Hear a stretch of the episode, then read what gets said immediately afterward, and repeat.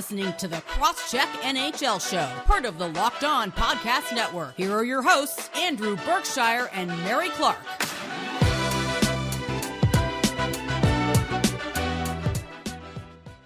Welcome to the Crosscheck NHL Show. I am one of your two hosts, Andrew Berkshire from the Game Over shows on SDPN, and I'm here with my lovely co-host Mary Clarke, who's always bringing the ideas She's got a great show for us planned out today because she's the one who organizes everything. We got to give credit where credit is due. We're going to talk about the Western Conference playoffs finally being decided. The Vegas Golden Knights were eliminated. Why does everyone hate them? We're going to get into it. Then we're going to do our trophy predictions. We'll talk about maybe who we think is going to win and who we would vote for should we have had votes. And finally, our Stanley Cup prediction because the playoffs may not be completely set on who's facing who, but you got to have Stanley Cup winners at this point. And then we'll round it out with our pop culture roulette segment. But before we get into all that, Mary, how are you?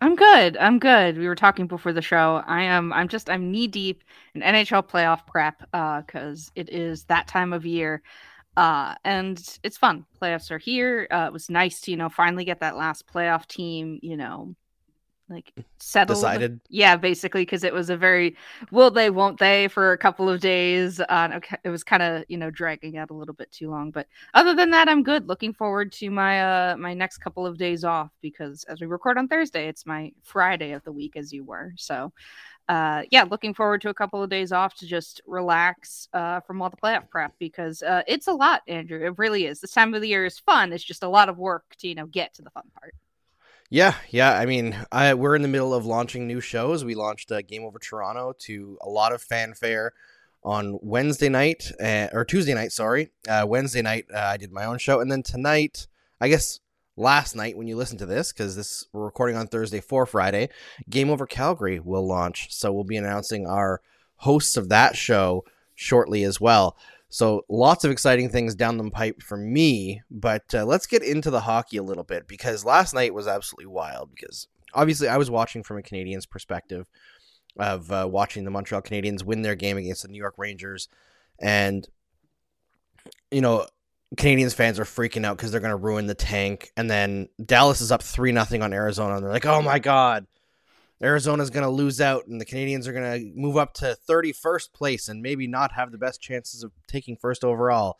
Then Arizona comes back from 3 nothing and wins in a in an overtime, which taking that game to overtime eliminates the Vegas Golden Knights who in the fashion that they've been playing the last few few weeks here uh, lost in a shootout anyway. They couldn't even muster a shootout uh, a shootout goal.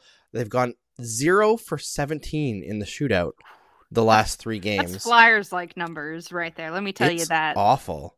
Yeah. So it was like a wild turn of events from like flip flopping back and forth for, from the Canadiens fan perspective, and then all over the place from like playoff eliminations and clinching and clinching uh, best lottery odds. It was just it's a wild night for an just, 81st game on the schedule. Yeah, the Stars kind of just like walked backwards into the playoffs yep. in the funniest there's so many layers to this because like you know we've been talking about you know who's going to make that final playoff spot. I mean los angeles had secured their spot a couple of days ago so it was coming down to just dallas and vegas basically. And you know there was a lot of will they won't they with uh with dallas. It felt like it felt like they were doing everything in their power not to make it to the playoffs, but you know, they had that 3 nothing lead up on Arizona in the third period. Then they suddenly lose it and you know, everything's like going crazy and you know, Stars fans are freaking out on Twitter and it's just like and it's just like chaos and it's everything you want to see, especially if you're just a neutral observer like me because it's just like, "Oh, this is fun." Uh, but then of course, you know, they get to overtime so they get the point, which, you know, shuts out Vegas, who were at that time in a shootout. So it was very interesting watching both of those things happen at the same time. Uh, then, yeah, then Dallas loses in overtime to Arizona. Uh, and then Montreal clinches that last like uh, that last, or I guess first technically spot in the uh, draft lottery. But um, even if you have the best odds, you technically don't have. There's technically a majority. The, yeah, the the odds are still kind of stacked against you. It, you know, probability and all of that. But uh, yeah. I completely, I completely get it from Canadian fans because Flyers fans are in a similar position where they want the draft odds to be more in their favor, essentially, in terms of like at least being in like a top three pick or top four or three pick, essentially. I thought you so. were going to go full Hunger Games there. uh, every time that I say that phrase, it is always in the back of my mind. It's like, man, that, that the Hunger Games has kind of ruined the may the odds be ever in your favor. Thing. They have, yeah. but it's it's fine. It's at least you know it's a good line, I must say. But uh, yeah, it is. Uh, you know, at least now, you know, we're basically at like the last games. The uh, when you guys hear this, Friday will be the last set of games uh, for the regular season. So we are we are down to it now. It is just you know who's going to match up with whom. Um, uh, but you know, Wednesday night was a lot of fun because it was. there was just a lot of things happening all at once between the Canadiens fans freaking out about their draft position, to Stars fans freaking out about losing or possibly losing to the Coyotes in regulation had you know um they had given up an additional goal to, you know, Vegas people. Then, of course, you know, people hating on Vegas, which I think we're going to talk about shortly because uh, it's been an interesting development over the past couple of years. And I just wanted to talk about it because I thought it was a uh, neat and I don't know, not something we've ever really seen um, in the NHL in a while. So. Yeah, it's pretty wild, honestly. Uh, the Vegas Golden Knights obviously came into the NHL extremely aggressively, continue to be extremely aggressive their answer every summer seems to be to acquire the most expensive player possible, which is great and it's fun. And then this year they played around with uh, the LTIR fiasco, trying to stick guys on there and skate into the playoffs. And it blew up in their faces. And for those who would say, like, you know, injuries are an excuse, sure, they had some injuries this year, some pretty devastating ones, but they got to a point in this season where the Dallas Stars were not playing very well at, at one point the Stars had like games in hand on them, and they had like they were red hot. They cooled off incredibly badly, and the the whole like control of the situation was in Vegas's favor. They were healthy. They had the same number of games left. They just had to outpace the Dallas Stars. And they had a game against the Dallas Stars to really drive the point home. At the end of the day, I look at this Vegas Golden Knights team and they just could not get it done. They lost, I believe, five straight to end the season, three straight in shootout. Like they had leads in every game. They could not hold a lead. They had a two goal lead against the San Jose Sharks. All they had to do was hold it for a couple of minutes. Sounds familiar, like their playoffs a couple yep. years ago, and they could not do it. You know, like we can talk about not having uh, the their starting goaltender in because Robin Lehner had career-ending surgery, which again seems to partly be due to a relationship between Lehner and Pete DeBoer that was fractured due to DeBoer's comments while Lehner was playing injured. So, like, this team, I don't know. I think they have some soul searching to do because they have major, major cap problems going forward. And most of the players who are signed for big money are legitimately still very good. But I am very worried about Alex Pietrangelo being a part of that team for a long time. I think that he's become a glass cannon offensive guy who gets destroyed every time he's on the ice now. Like he puts up offensive numbers, but overall he's just terrible now. They have some issues. They do. And like I don't know, you have the control to to get it done and you don't, I think the excuses are out the window. And frankly, they got very lucky in the first couple of months of the season where they were playing terrible hockey and still recording a lot of wins. So they're lucky that they even got close to it. Mm-hmm. Also, I assume you meant a season-ending injury for Robin Lehner instead of yes. Did I say career? Yeah, yeah season-ending. I just yeah. wanted to make sure Sorry. so that we don't have people uh, mm-hmm. uh, freaking out a little bit. But no, it was yeah. just season-ending injury. Season-ending. Uh, but yes, uh, this is. Uh, I mean, it's you know the the fault lies at the feet of Vegas. They had everything in their power uh, to make a playoff run. Uh, it was in their control. Um, like their destiny was in their hands, and they just fat out flat out fell short. And um, I mean, it's disappointing, but I'd been on the drum for beating this drum for a while that, you know, it's probably good that Vegas misses out on the playoffs for the first time in their uh, you know, NHL history. It um hopefully that means they can, you know, reevaluate their players, maybe take a little bit of a step back. I know that the team's, you know, internal MO basically is like go for it every year, go for it every year. But I feel like they have to change some things, but I think they need a little bit of stability. They need to like build like a core they can, you know, keep like they have, but I think that they need to like I don't know, reevaluate where they're at with this team. Um, you know, maybe trim some extra fat off that they don't necessarily need, but try not to make anything too drastic.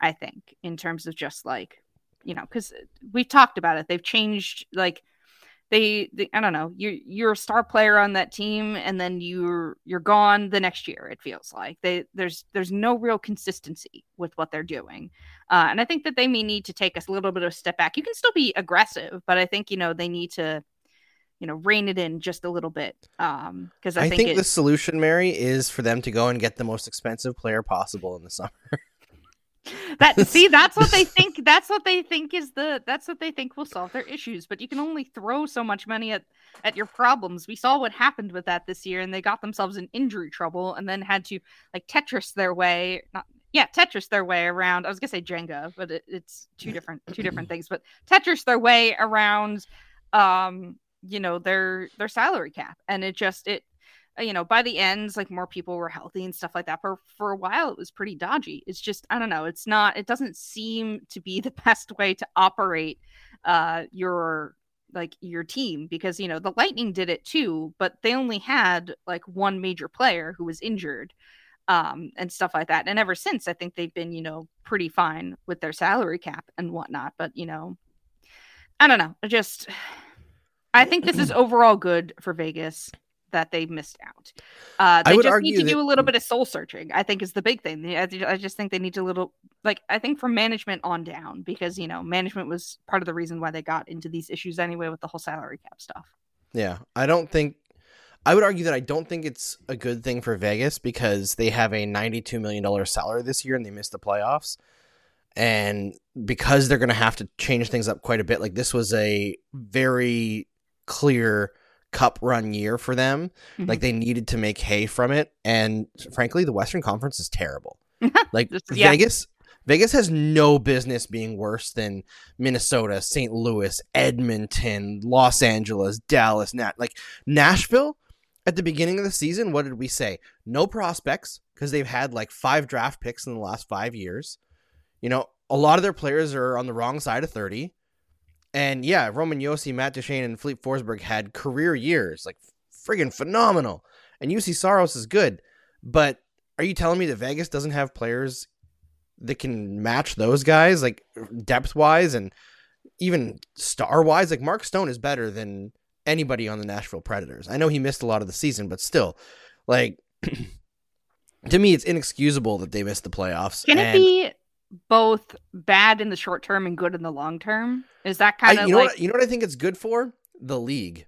Because we hmm. heard all these rumblings about, you know, summer GM meetings are going to talk about a playoff salary cap so that teams don't do this, like stashing people on LTIR and building up star studded rosters to head into the playoffs.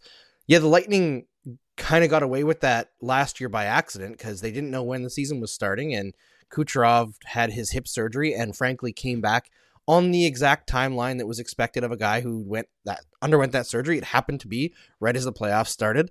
and we've talked many times before about how he wasn't himself at even strength. He couldn't move for the first round and a half at least. They tried that in Vegas. Like it was very obvious that they were trying to put guys on LTIR that maybe shouldn't have been on LTIR and stash them there until the end of the playoffs and negotiate that cap space. It didn't work. So the fact that they couldn't make it work and make it happen in that weak Western Conference should send a ripple throughout the rest of the league that you can't really do this, right? Not everyone is the Tampa Bay Lightning. I think that's the big takeaway here. Even the Vegas Golden Knights, who are very good, but yeah, very good. And, you know, I'd like to think, you know, they've got a pretty smart management team. But, you know, I think I don't want to like, you know, transition out of this, but I think what we wanted to talk about at the end here of this segment was how people really dislike Vegas as a team. yeah.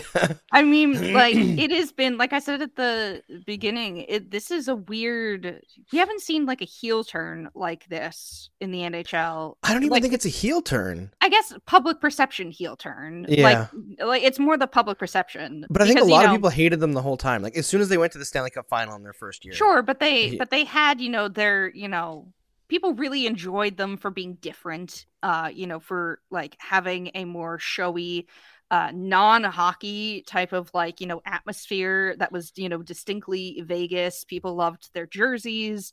Uh, like at the very beginning, you know, it felt like people really liked Vegas. But sure, some people turned on them as soon as they went to the Stanley Cup final because they're like, you can't like you know we've all suffered so much you can't just be out of the gate and you know win that that's that's not how it works you're not one of us type of thing i never felt that way i always thought it was a cool story um you know i mean they played what uh the capitals that year and you know that was the year Ovechkin finally got his cup. So there were, there, in my opinion, that Stanley Cup there were two good stories because Vegas, you know, first year in the league, what an incredible story versus you know Alex Ovechkin finally getting his first cup type of deal. Um, but then after that, it just feels like people got tired of their shtick. like they used oh, to have sure. like a like on Twitter, the Golden Knights Twitter, like was one of the I don't know, like Can we admit it was bad from day one? people it enjoyed sucked. it though. People enjoyed it. And then for some reason it started to turn and people just, you know, got like I said, got tired of their of their shtick, got tired of, you know, their things. And uh, you know, not treating Marc Andre Fleury well at the end, I think certainly helps. Uh, you know, the exodus of players, uh, you know, when they're like, we don't find you useful anymore. Uh, like they're very like cutthroat businessy. I think that all compounds into it. And specifically because the San Jose Sharks, I don't, this wasn't a Sharks specific message but it's very much I think it led. was yeah, I think it was somebody, I think I swear I saw it was somebody who had like created like a message and got it up on the boards like a fan basically. But uh so this so this Jumbotron message basically said, "Fans unite, celebrate, keep the hockey energy kicking. Now imbibe generously honor the Sharks." So if you take the first letter, of every single one of those words, it spells out a very clear message against the Golden Knights. Uh, and the Sharks and Golden Knights have had a rivalry going on for a while, the big playoff thing, uh, essentially swapping coaches with Pete DeBoer. Uh, so, you know, they've had a rivalry for a very long time now. And I don't know, just I mean, I'm perfectly fine with Vegas being the villain here of the NHL, but I just wanted to, you know, kind of give a little bit of a timeline because it didn't used to be that way. It used they they used to kind of be like, you know, liked by, you know, the majority of NHL fans because of how I different. Know. I think so. I think so. I, At least in the I've beginning always seen them as very season. split. Really? Because yeah, the old school people Fine. did not like them, Fine. right? I'm I'm discounting the old school people from this argument because I don't know. I'm I'm more meant just like hockey Twitter. At least the you know hockey you know circles that I ran with a lot of people really enjoyed this you know breath of fresh air. But you know the hockey men TM, uh, you know not enjoying this to, makes complete sense. It wasn't out of the blue for me. Of course they were always going to hate it. I don't know. I kind of saw this coming from the start because from maybe just I have different circles, but I have seen a lot of people from the very outset did not like Vegas because of the success that they had early on, and like, a lot of people insisted like, oh, they need to suffer first as a fan base to learn how to be real hockey fans, and I don't subscribe to that, but I I understand where they're getting at, like having everything given to you on a silver platter, which is how it kind of seemed when they went to the Stanley Cup final right away, even though they did just hoodwink a bunch of stupid GMs. Yeah, I mean know. that's the real thing at the end of the day is uh everybody like all the NHL GMs put Vegas in a position to succeed. So really you should yes. be mad at your own GM for you know causing the Vegas Golden Knights to exist in the form that they did. Uh it should reflect more poorly on you and your team than not you the person but you know it should reflect more poorly on your team than it does on vegas for the way they constructed their team because look at seattle it's completely different now and, you know, sure, we will probably have hot takes about Seattle in like, you know, four to five years from now. But, you know, that's hindsight and all. But still, uh, I don't know. Yeah. It's just it's just interesting to see the changes over the years with how people have viewed Vegas. So I think people were so desperate when Vegas came in to see something different because the NHL is so monotonous and boring that they wanted to embrace it. And then it took a very short time to realize that a lot of the stuff that Vegas was doing was super cringe like their opening ceremony that everyone was like, "Oh, it's so amazing." Even in the first year, I was like, "This is terrible. I it's find so it fine. Bad. I it's think it's so fine. Bad. It's Vegas. It's, it's, very Vegas, but it's yeah. awful. It's super. If you know what you're getting into, you can enjoy it for what it is. I'm glad that they are different enough from the NHL because yes, the NHL is boring and monotonous, and you know we should be celebrating these types of things, even if they're cringe. We should embrace the cringe. Andrew, I've had this. You know, I there's two different kinds of cringe, right? There's you embrace cringe like gritty. Mm-hmm because gritty is definitely a little I bit cringe. people still hate people still hate gritty. So. I mean, people who hate gritty aren't aren't to be listened to. They can't be trusted. Gritty's amazing. Mhm. Gritty from the googly eyes to the hands, the hands that squeak is what did it for me most. It's with- the hands and the yeah the stomach. It was like squeak, that yeah. first video where they introduced him with Claude Giroux and they did the high five and it had the little like. that was Yeah. like, oh my god, they're geniuses. but They know. Vegas, I feel like, I don't know. Are you going to hockey or medieval times? I think that's okay. I think you know it doesn't. The entire NHL doesn't have to be like this, but I think it's okay for a Vegas to exist in the NHL because everything else kind of sucks in terms of Yes, it's of y- it you would know. be fine if it wasn't every single game. That would be my thing. Nah, I think you know you know what you're signing up for with Vegas. I think it's perfectly fine. And then of course we got Seattle, who is a very basic, not boring hockey market, but you know it's very basic. It is your typical NHL stuff you see, and they've got great branding and stuff like that, and it's unique in that regard. But like, there's definitely something to be said for Vegas's type of cringe, and I'm perfectly fine with it existing in the NHL. Uh, so I uh, before because we've gone on long on this, but before we Yep. go. at least move to the next segment. What do you think Vegas can do to, you know, flip its perception in NHL circles? Or they kind of just forever doomed to, you know, have, you know, be like the public enemy number one for fans? Like, is there anything like, will they have to, you know, keep missing the playoffs? Will they just have to, you know, bring back Marc Andre Fleury? Like, is there anything you think they can do for their perception to change? Because I don't think so right now. I think first of all they have to start treating players better, uh, and like the players that they move out because there's being cutthroat in business in terms of making decisions, and then there's unnecessarily like excluding people from the process, which is what they did to Marc Andre Fleury, which is super gross for a guy who's super well respected around the league and a veteran who's won Stanley Cups and was you know their first franchise player in a way. That definitely has to happen for people to be more like respectful of their organization, I think. And in terms of like turning things around, I don't think they can start missing the playoffs. You can't trade for Jack Eichel and then go through a rebuild. that would be so funny, but Yeah. I feel so Jack bad for him. But Mhm. you you still have you know Jack Eichel, Mark Stone, and Max Patch Pacioretty for another year. You have to do something with that. You have Alex Pietrangelo signed for eight point eight million. Like at a certain point, you have to make bank on that. Shea Theodore is one of their guys who's actually underpaid at five point two million for the next three years.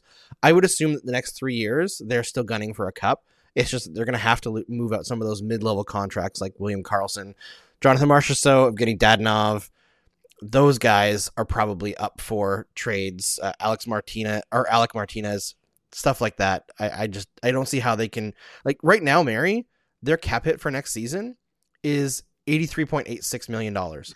The cap is eighty two point five. I was gonna say They're- they're over the cap. They're already Oh. over the cap, and they Oh. have like their roster is not full. They Yeah. have uh, Mattias Janmark is a UFA, Nick Waugh is a RFA, Keegan Kolesar is an RFA. Like they don't have everyone signed. They have to trim significantly and have space to move within the season. And probably they want to add because they didn't make the playoffs this year. So there's a lot to be done with Vegas. But let's move on from them because man, we've spent a lot of time on Vegas, more than they really deserve this season. Uh, coming up next, we're going to talk about who we think are going to win all of the trophies this season. We're going to go rapid fire to make up some time from this segment because we've taken like 25 minutes. But uh, stick with us because first I got to tell you about Built Bar. Summer's coming, and with summer, you're going to need some food on the go. Built Bars are the perfect snack to take with you on family vacations. Throw them in your bags, in your kids' backpacks, and make sure that everyone has a bar so you're fueled for your summer adventures. The best part about Built Bars, they're healthy and delicious. No more sacrificing delicious food for health. With Built Bar, you can have both, and it's easy. All you have to do is go to built.com and order now. All Built Bars and Puffs are covered in 100% real chocolate. That means that with Built Bar, you can eat healthy and actually enjoy doing it. Have you ever tried Built Puffs yet? We're going crazy for the Puffs. They come in crazy flavors like banana cream pie and even churro. Who doesn't want a protein bar that tastes like a churro? And they're only 140 calories. Sign me up. If that's not enough for you, or uh, that, if that's not enough flavor for you, then you might want to try the Mix Box. The Mix Box comes with 12 flavors of bars and puffs. Built Bar makes sure that there's something for everyone. Know what my favorite bar is? It's definitely the mint chocolate. I love mint chocolate. Most Built Bars contain 130 calories, 4 grams of sugar, 4 net carbs, and 17 grams of protein. Compare that to a candy bar, which has around 240 calories, 30 grams of sugar, and dozens of net carbs. Go to built.com to get all your favorites banana cream pie, raspberry, double chocolate, and so many more.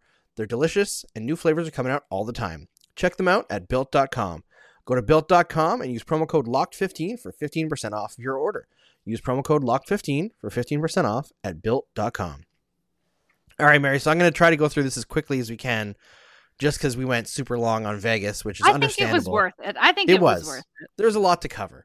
Mhm. All right. Uh, should we start with the Hart? I think so. Okay. Your Hart trophy pick. Who you think would win?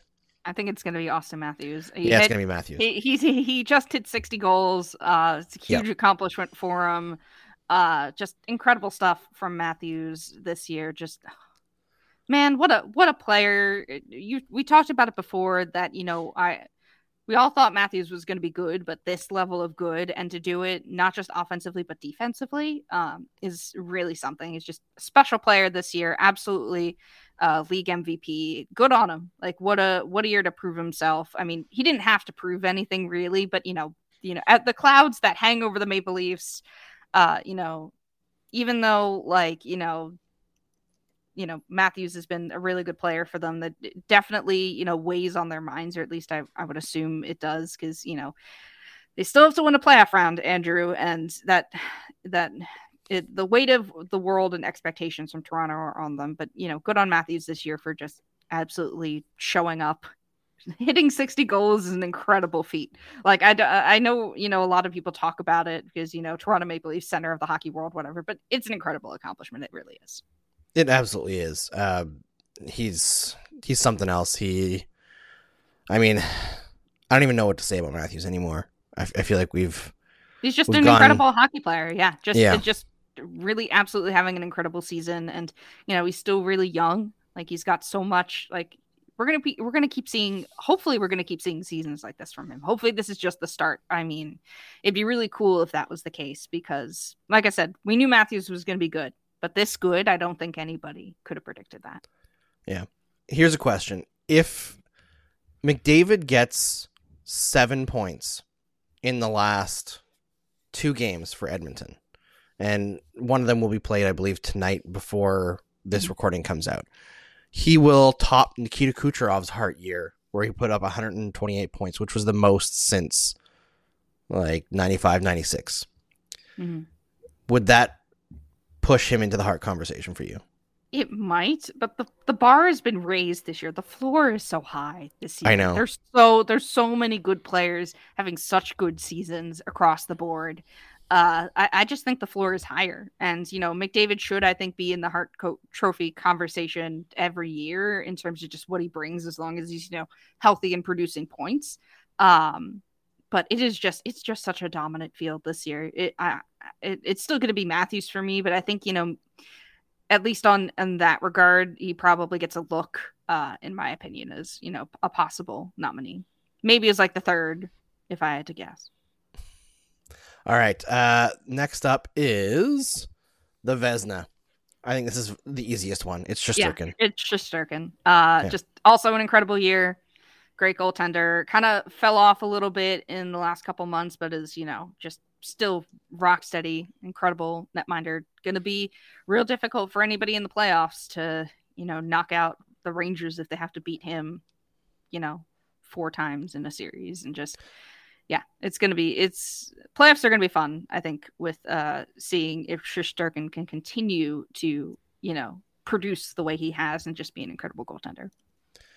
Yeah, Shesterkin's been amazing. He's going to end the season. I don't think he's going to play the last game of the season. Uh, Yeah, would make played uh, the last one for for the Rangers, and I think he played back to back. So I think that tells you that they're resting Shesterkin. Yeah. But uh, that means that he uh, Shesterkin will play 52 games. Started start 52 games this year, which I believe will be the fewest of a Vezina winner in the modern era. Because Tim Thomas, I believe, had that at 55 started games back in 2010-11, and yeah, it's it's an interesting thing. I feel like. Uh, the game of or the the position of goaltending has changed drastically over the last Mhm. 10 years. You, you just don't see guys playing 70 games anymore It's such a and being grind. successful. Yeah, Yeah, it is it's such, a grind, It's such a grind. You can't you can't mentally and physically. yeah, it's it's much healthier for these goaltenders to be splitting the times with the way they are. It, it really is. 100%. All right, the Calder Trophy.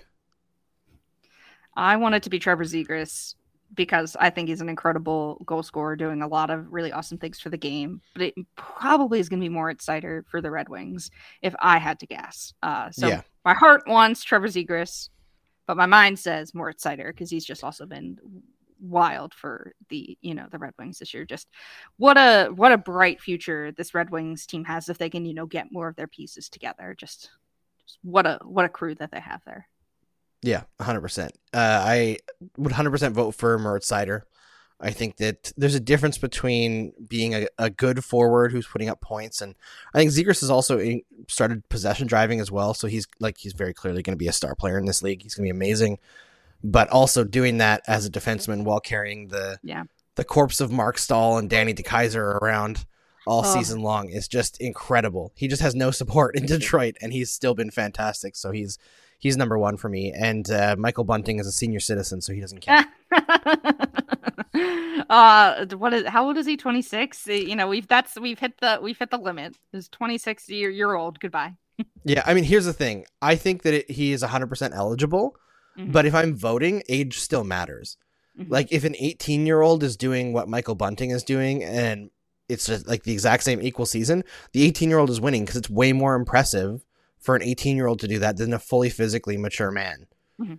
Right? So it to me, like even though it's not written into the language of the award, for most people, it's gonna be a factor. And Mhm. I think he deserves to be in that top five. yeah, yeah right? He's had a fantastic year he has but he's yeah. still he's a complimentary player on one of the best lines in the league. He's not the guy who's driving the bus. yeah exactly but you know still a great season regardless Yes. And let's face it, if Marty St. Louis was coaching the Canadiens all season long, it'd be Cole Caufield. yeah I'm just gonna say it now. yeah this is true this is Last true. half of the season, Cole Caufield is second in rookie scoring with 32 points in 36 games, 19 goals, eight more than anyone else.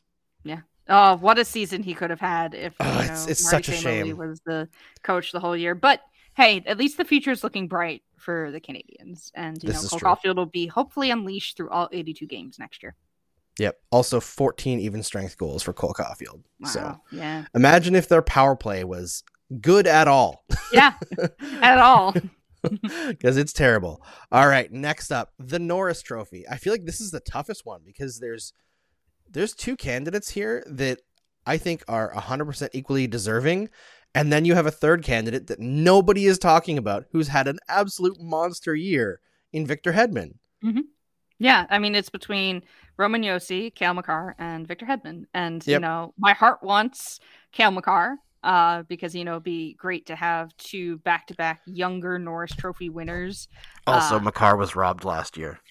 Fair enough. Yeah, fair enough. Uh, but it, you know, it'd be great to see more of the ushering in of the new guard uh, type of stuff. But Roman Josi absolutely is uh, deserves to be there, uh, right up there, neck and neck. Probably is going to get it. Uh, it just it.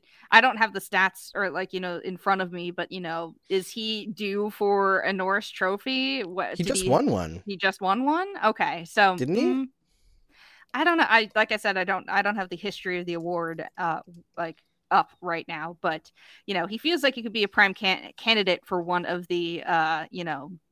Like he deserves it, but also because you know he hasn't won one in a while. Or No, he, won he won in 2020. Okay, so that argument doesn't hold any water here, but he still might just get it. This is this is hard. It's really it's really hard. Like I said, my heart wants Cale Makar, but my head believes it's probably going to be Roman Josi. And then there, of course there's you know Victor Hedman, who's also incredibly deserving. So eh.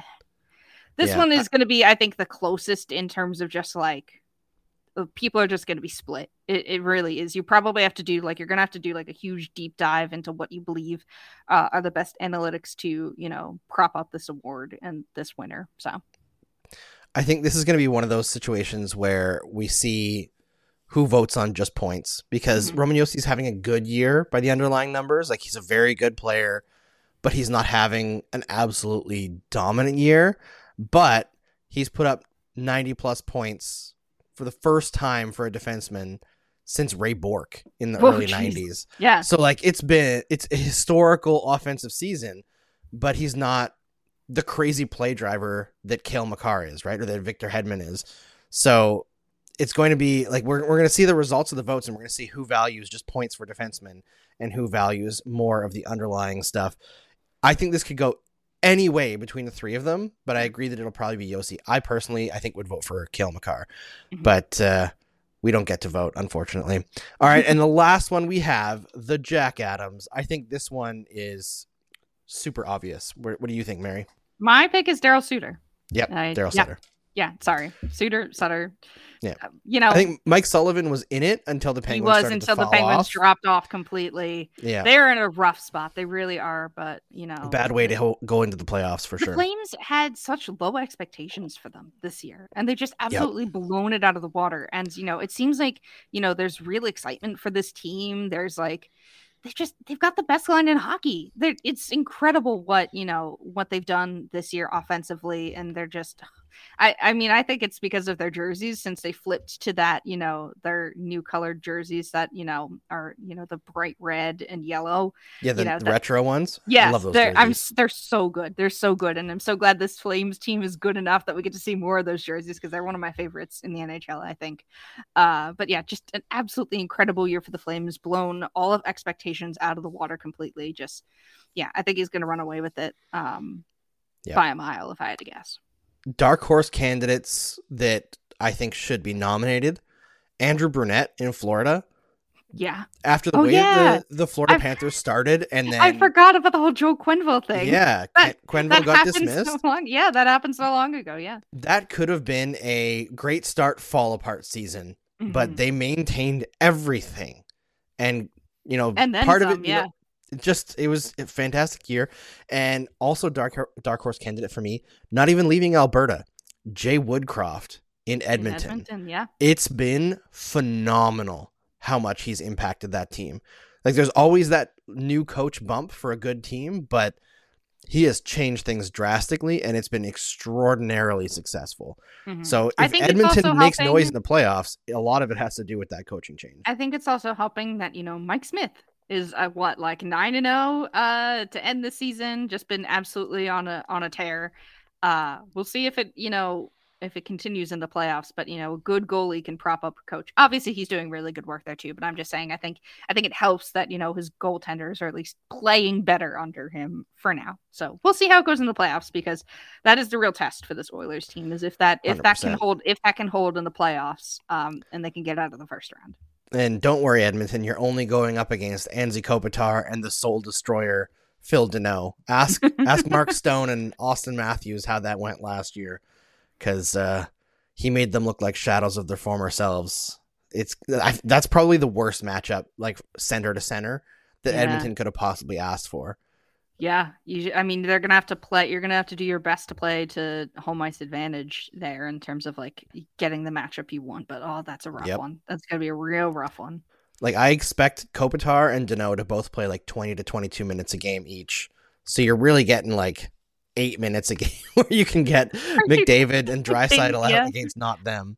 Yeah, exactly. Oh boy, that's gonna be. It's gonna be like a uh, rock in a hard place to see what budges first, essentially. So 100%. Oh. Mm-hmm. All right, that's all we have for our awards. Hopefully, you can give us your suggestions as well. Hit us up on Twitter, and uh, hopefully, you like our picks. But before we get to the next segment, where we are going to talk about our Stanley Cup picks, we got to tell you about Bet Online. Hey, maybe you'll bet on your Stanley Cup pick. BetOnline.net is your number one source for all your betting stats and sports info. Find all the latest sports developments, league reviews, and news, including this year's basketball playoffs and the start of the Major League Baseball season. BetOnline is your continued source for all your sport wagering information, from live betting to playoffs, esports, and more. Head to the website today and use your mobile device to learn more about the trends and action. BetOnline, where the game starts. So, Mary, we got to make some picks here because I don't know if you know this, but my picks from the pre the preseason show did not pan out so well. I don't even remember what we picked. Do you have them? I had I don't know what yours were. I don't remember, but mine were Vegas and the Islanders. I probably picked Colorado. I'm trying to like think back. Colorado and who would it have been? I don't think I would have picked. Did I pick the Islanders too? No, I thought you were the only one that did that. Regardless, I'd have to look it up later because my I also wrote down my picks for uh for the win. They were the same. I wanted to make sure they were the same everywhere, uh, so I could probably find it. Uh, but yeah, it's certainly been a season for Yeah. like I think I saw something that was like there's only one team left out of the top four teams from last year. Um, Yep. That- the other teams missed it- the playoffs. Yeah, the other teams missed the playoffs, something like that. Uh, it has been, it's just been a real wacky year. First time we've had a full 82 game season in uh, a handful of seasons now because of uh, the pandemic. So, just well, and I think also that short summer it was brutal for those teams, and it's why I think the Lightning are going out round one. I think the Toronto Maple Leafs are finally going to win. I think, despite the fact that the Lightning have been hot lately, and like they are a team that is hard to judge their regular season because they can turn on in the playoffs. How can they not be tired? Yeah, they are. I I mean, we're gonna talk like we're gonna do an early show next week on Monday that will that will preview everything, but it's so hard for me to pick because I'm like history says the Maple Leafs are gonna are gonna aren't gonna do it. They're gonna you know fall to their own uh, mental like mental block here, but they just they they're so good, and I don't think Auston Matthews is gonna let them fail this year unless barring No. some other catastrophic you know a completely out of left field thing for this team but it's it's so hard to predict uh because i don't know it, it's the maple leafs anything can happen andrew we know this so i can't i, I don't know if i can predict it because it's just i don't want to go against fate also i don't want to you know predict it and then have maple leafs fans yell at me when when it's it, it- when it's wrong so but yeah um but as for the stanley cup final I this is like just it's for me it's a personal wish. I want it to be the Florida Panthers because Claude Giroux getting his Stanley Cup would mean everything to me. Um, they have a lot they need to combat. Their offense is incredible, the best in the league, the best in these playoffs. But God, when their when their goaltending is bad, it's bad. Uh, so they've shown that they can outscore their problems. But who knows in these playoffs? Uh, I'm at least hoping it's going to be fun for them that that for me is the big thing. This Florida Panthers team is the funnest team in the playoffs, just based on their incredibly chaotic nature. And I hope uh, they win the Stanley Cup at the end of the day because a it'd be incredibly fun. Uh, you know, and teams love to copycat the Stanley Cup final winner. So maybe that would bring in, you know, more offense, you know, more craziness, stuff like that to the league. But also because Claude Giroux, uh, great story, incredible, you know, just an incredible way for it to, you know, end for Giroux. At least like finally getting a Stanley Cup after everything that has happened this season with the Flyers. Yeah, it would be really fun, and I, I totally agree with you. The Panthers are the most fun team in the league because they just don't really care about playing defense. They're just like, we'll just keep scoring. Why would we play defense when we can just score four more goals? And that's amazing. Yeah. it's the best. Uh, whether that works in the playoffs is, you know, always questionable. But I, I do love watching the Florida Panthers play, so I hope they go super far. I'm going to go a little bit off the board here. All right. I'm going to go with the Calgary Flames. Ooh, that would also be an incredible pick. I would not be mad at that either because they too also are an incredibly offensive team. So fun. Um, would get Canada their first Stanley Cup since 93. 93 since I was born. Um yeah, I mean, I could I I would not be mad at that at all. 100%. And you know, they've actually got a good goaltender uh unlike Florida where it's kind of a coin flip. It kind of just depends. Yeah, I don't, I don't trust Bobrovsky at all. Yeah, and I mean Spencer thing, right? Knight, Spencer Knight, you know, is probably the future for that team, but you know, he and he's been good uh, to great, but also can still, you know, just have bad games as young goaltenders can. But so I I probably would trust the, you know, Flames goaltender to get that done 99 times out of 100.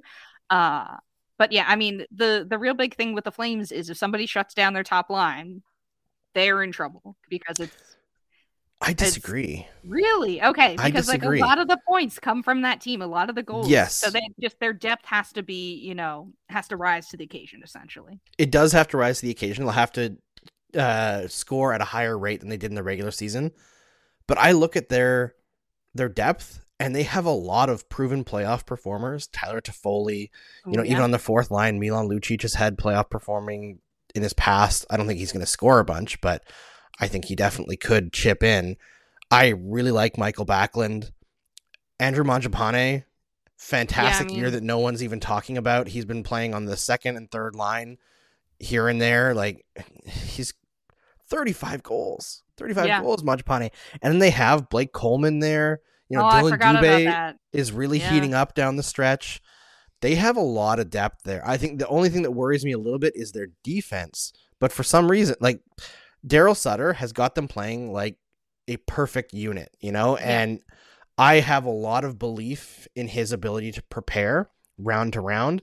And when I look at what kind of play sustains itself through the playoffs, it's that like machine like mentality that comes in waves, right? And mm-hmm. there's no shifts off. And I feel like the the Flames have that better than almost every other team. And they have Jacob Markstrom behind them. Yeah. Who has just been incredible. He's been the one guy who has had like the workhorse workload and also the fantastic numbers this year. And man, I just I don't see a very glaring weakness for them, and I do for pretty much every other team. Mm-hmm. And I think the Flames are going to shock the world this year. I cannot wait for the I I hope it's Flames Avs for the conference final. If mm. if that's if that's the way, yeah. It would be amazing.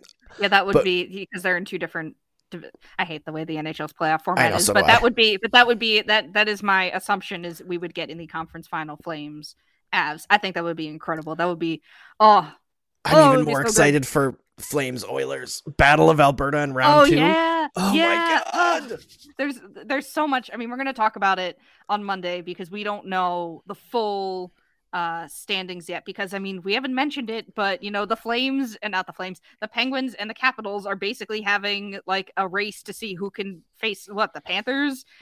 Yeah, the Panthers in the first round. So like that still hasn't been decided yet. So there's we're gonna find out by by uh basically by the night you hear this Friday night what what things are, but it is going to be I think it's going to be real good playoffs, Andrew. I really, really hope it's going to. We don't have like we've got you know some of the same teams we've had before, but there are some. There's you know, there's a tale of two conferences. There are juggernauts galore in the Eastern Conference, just absolute incredible teams. And then you have the West where there are great teams and really top tier teams, yes, but then just absolute chaos in yep. the in the like basically at the at the like three spots below essentially. It is just it's gonna be it's gonna be hopefully a really good playoffs. I'm really looking forward to it. Um and i want the panthers to win because of Giroux, but i'm i don't think i'm gonna be mad either way because I, I just want good games. And i think that the way things have stacked up this year it's going to be some incredible games. 100% all right. That's all the hockey talk we have for you today. We're gonna hit you up with our pop culture segment in a minute but first i gotta tell you about rock auto with the ever increasing numbers of makes and models, it's now impossible for your local chain auto parts store to stock all the parts that you need. Why endure often pointless or seemingly intimidating questioning and wait while the person behind the counter orders their parts on their computer, choosing only the brand that their warehouse happens to carry? You have computers with access to rockauto.com at home and in your pocket. Save time and money when using Rock Auto. Why choose to spend over 30 or 50 or 100% more for the same parts from a chain store or car dealership? The markups are crazy. Rock Auto is a family business serving do-it-yourselfers for 20 years, for over 20 years, sorry, which means they care about your business. Rock Auto prices are reliably low for every customer, be it do-it-yourselfers or professional mechanics. Go to rockauto.com right now and see all the parts available for your car or truck. Write locked on in their How Did You Hear About Us box so that they know that we sent you. Amazing selection, reliably low prices, all the parts that your car will ever need. rockauto.com. All right, Mary, what game are you playing these days? I've been playing the same thing, Andrew. So I don't think that people Ring? want it. Yeah, still Elden Ring, still Final Fantasy 14, having a great time. I will. I have been making my way slowly through Elden Ring. Um, and hopefully I will finish it soon because it's been an it's been a great game, an incredible journey. I know there's a lot of really hard bosses ahead of me, uh, so we'll see. I want to try and beat all of the main bosses in that game. There are some that are just you know side bosses, and one is the hardest boss in uh, FromSoftware's uh, history. Uh, so hopefully I can beat them. We shall see. But I want to hear about uh, Moon Knight Moon Knight, not Moonlight. Moon Knight. if you have watched it, because I haven't yet, and that's fine, but I still want to hear about it because, you know, I haven't been able to watch as or, you know, do as much pop culture stuff because I've been so focused on hockey stuff recently. So, what have you got, Andrew? Have you watched it? What's what's the deal? Yeah, I watched episode five yesterday, and this series has gone from I think it's going to be good, but I don't know if it's going to be good. To it might be up there with WandaVision. Ooh, all right, all right. So so good the last couple of episodes, and this is one of those scenarios where TV just works so much better than movies. Because I mm-hmm. I read or saw so many reviews of people talking about how like the Batman really gets into like Bruce Wayne and Batman's character more than any Batman movie, and I watched it and I was like, what?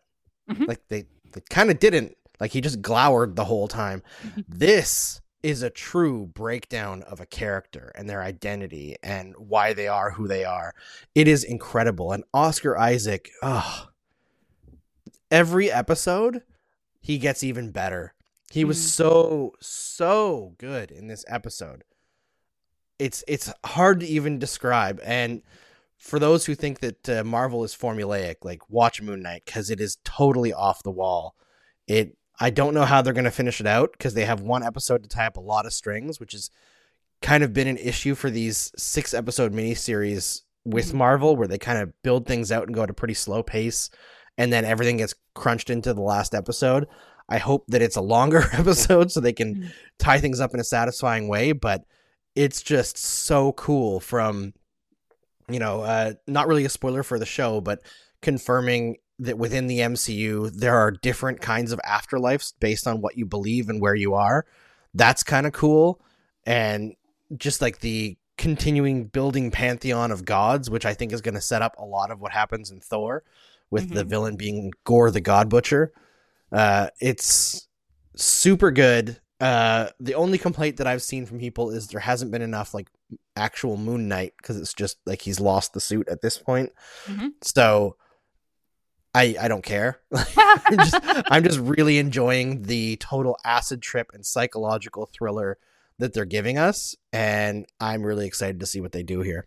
Mm-hmm. That sounds like a lot of fun, and we are going to have more Marvel content talk- to talk about soon because Doctor Strange is coming out. yep, I'm seeing it next Friday. Yeah, so am I. I'm seeing it next Friday morning. Uh, so that it, it's gonna be a wild time, I'm sure. Uh, yes. So I I figure we could maybe do like a spoiler talk on it uh the week after you know but obviously heavy spoilers you know probably that'll take up the whole pop culture segment but yep. i'm looking forward to to that because there is it's going to at least be a visual feast for your eyeballs uh and i hope that there is because uh, that's what the first doctor strange was like and it was a, definitely a feast for my eyeballs and uh i'm looking forward to seeing what the heck is gonna happen in this film because it just seems to it just seems to be wild and we've talked a lot about how we just want the MCU to do more fun and wacky things and I think that's you know in they're listening. Vein. Yeah, they're they're they're certainly listening and it seems like the next slate of Marvel movies are going to be real bangers if I have to say so myself. Yep. I mean, between this and like the Thor trailer that came out. Oh, yep. Also, I read that uh, the the kid Thor that's running is Chris Hemsworth's son in the trailer, oh, which I'm so like sweet. that's that's so cute because there was like a picture last Halloween of his son dressed up as Thor. Oh, that's so precious. That really yeah, is. It's really great. All right. Thanks for listening to the Crosscheck NHL show and making us your first listen every Tuesday and Friday. Now make your second listen locked on fantasy hockey. Hosts Steele Roden and Flip Livingstone help you become the experts of your fantasy hockey league. It's free, available forever wherever you get your podcasts. See you on Tuesday.